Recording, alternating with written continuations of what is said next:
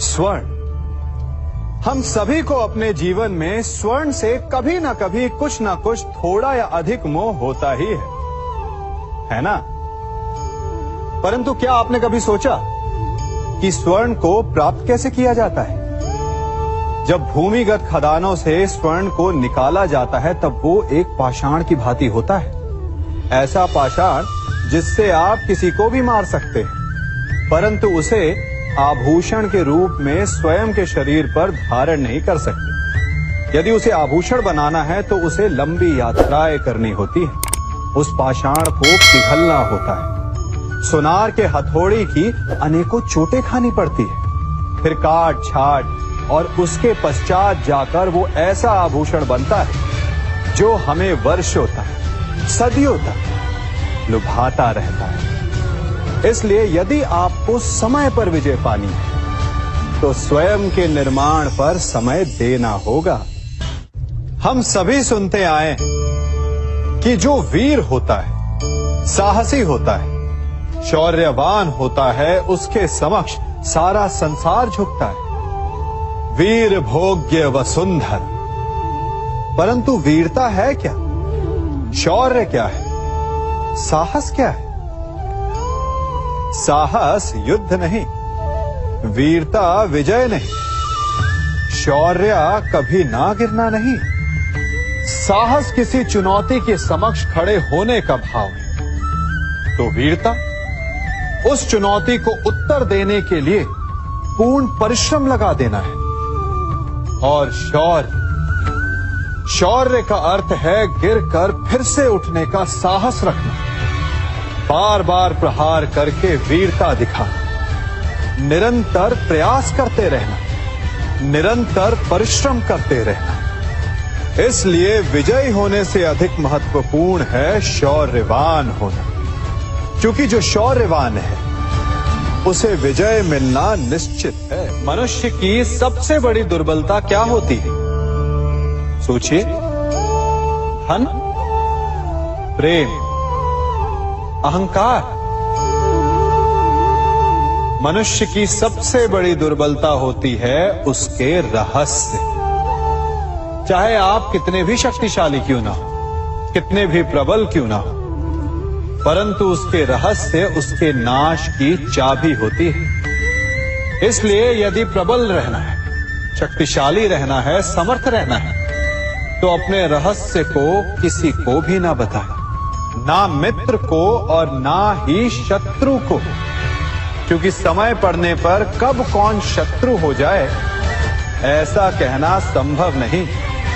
विभीषण को रावण के अमृत कुंड का ज्ञात था, इसीलिए प्रभु श्री राम रावण का वध करने में सफल हो सके। इसलिए उचित यही है कि आप अपने रहस्य को स्वयं तक ही सीमित रखें।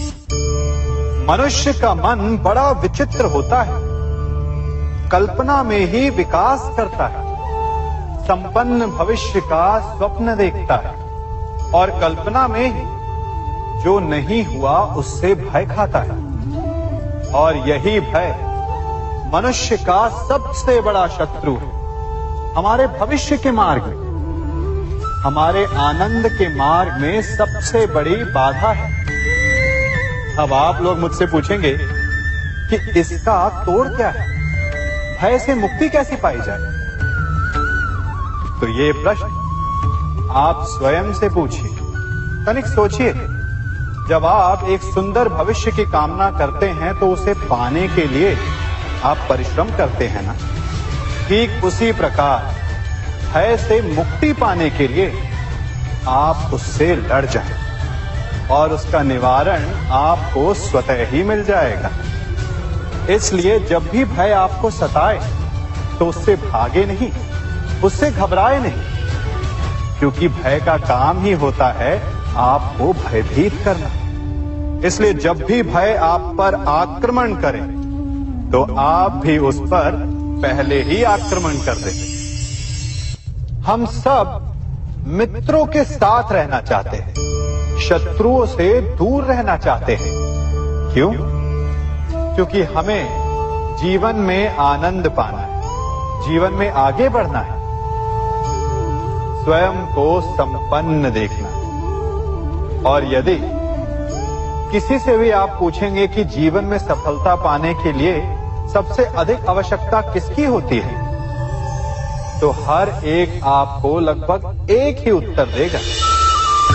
सफलता प्राप्त करने के लिए आपको सच्चे मित्रों की आवश्यकता होती है, परंतु यदि आपको और अधिक सफल होना है तो आपको केवल मित्रों की नहीं, शत्रु की अधिक आवश्यकता है। अब आप कहेंगे, ये मैंने कैसी बात कर दी? तनिक स्वयं सोचिए। जब भी संकट आता है तो मित्र क्या करते हैं? आपकी सहायता करने के लिए आपके साथ खड़े हो जाते हैं, और संकट के समय में शत्रु और बड़ा संकट बनकर हमारे समक्ष खड़े हो जाते हैं। मित्र हमें सहायता देते हैं, अपनी शक्ति देते हैं, परंतु शत्रु आपके भीतर छिपी शक्ति को बाहर लाता है, आपको और अधिक बलवान बनाता है।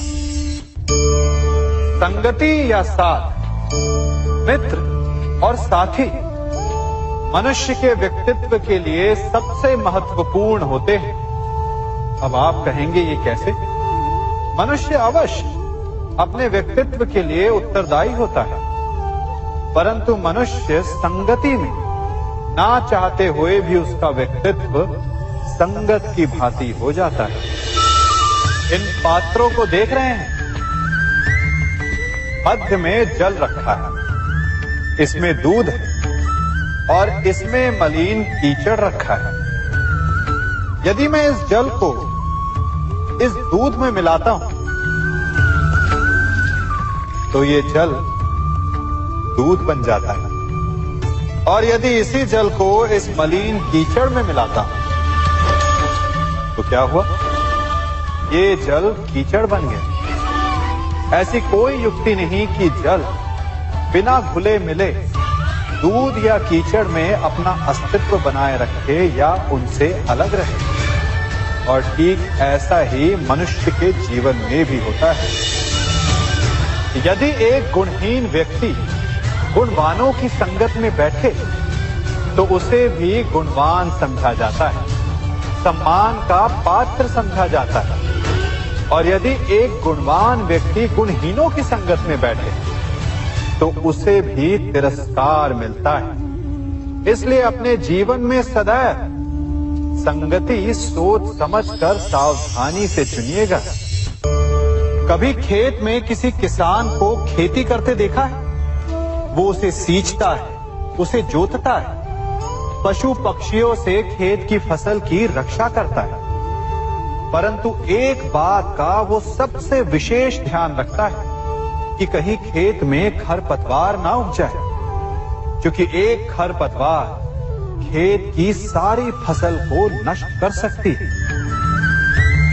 ठीक उसी प्रकार यदि वंश की कोई संतान खोटी निकल जाती है तो वो समूचे वंश का सर्वनाश कर देती है। इसीलिए संतान के लालन पालन में विशेष ध्यान देना आवश्यक होता है, क्योंकि संतान वो फसल होती है जो वंश के आने वाले समय को महान बना सकती है या फिर वंश का पतन भी कर सकती है। मनुष्य भी बड़ा विचित्र प्राणी है।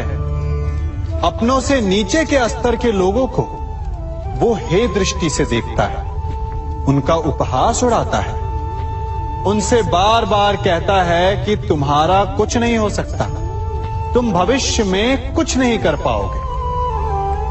जब मनुष्य के पास धन संपत्ति मान होता है तो वो दूसरों का आदर नहीं करता, परंतु वो एक बात भूल जाता है कि उससे भी अधिक शक्तिशाली कोई अस्तित्व में है, और वो है समय, काल। काल अपना चक्र कब बदलेगा ये कोई नहीं जानता, समय अपनी करवट कब लेगा ये कोई नहीं जानता।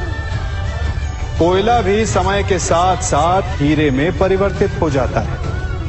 इसलिए जीवन में कभी भी किसी का भी उपहास नहीं उड़ाना चाहिए।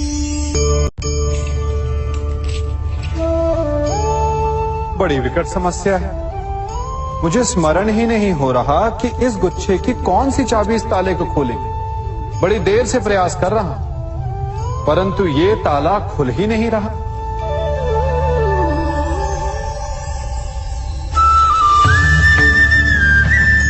ऐसी परिस्थिति में आप क्या करें?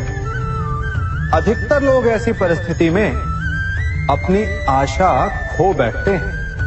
उन्हें लगता है कि चाबी खो गई। वो तिलमिला जाते हैं, क्रोधित हो उठते हैं, परंतु उस समय धैर्य रखें तो गुच्छे की अंतिम चाबी ताला खोल सकती है।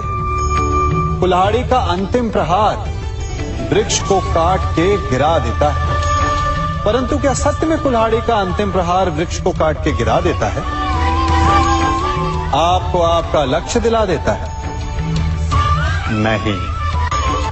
आपका निरंतर प्रयत्न ही आपको सफलता दिलाता है। जब आपका मन निराश तो अपने कार्य में दुगनी उत्साह से जुट जाए, क्योंकि अनावरत बहता जल ही कठोर चट्टान को काट सकता है।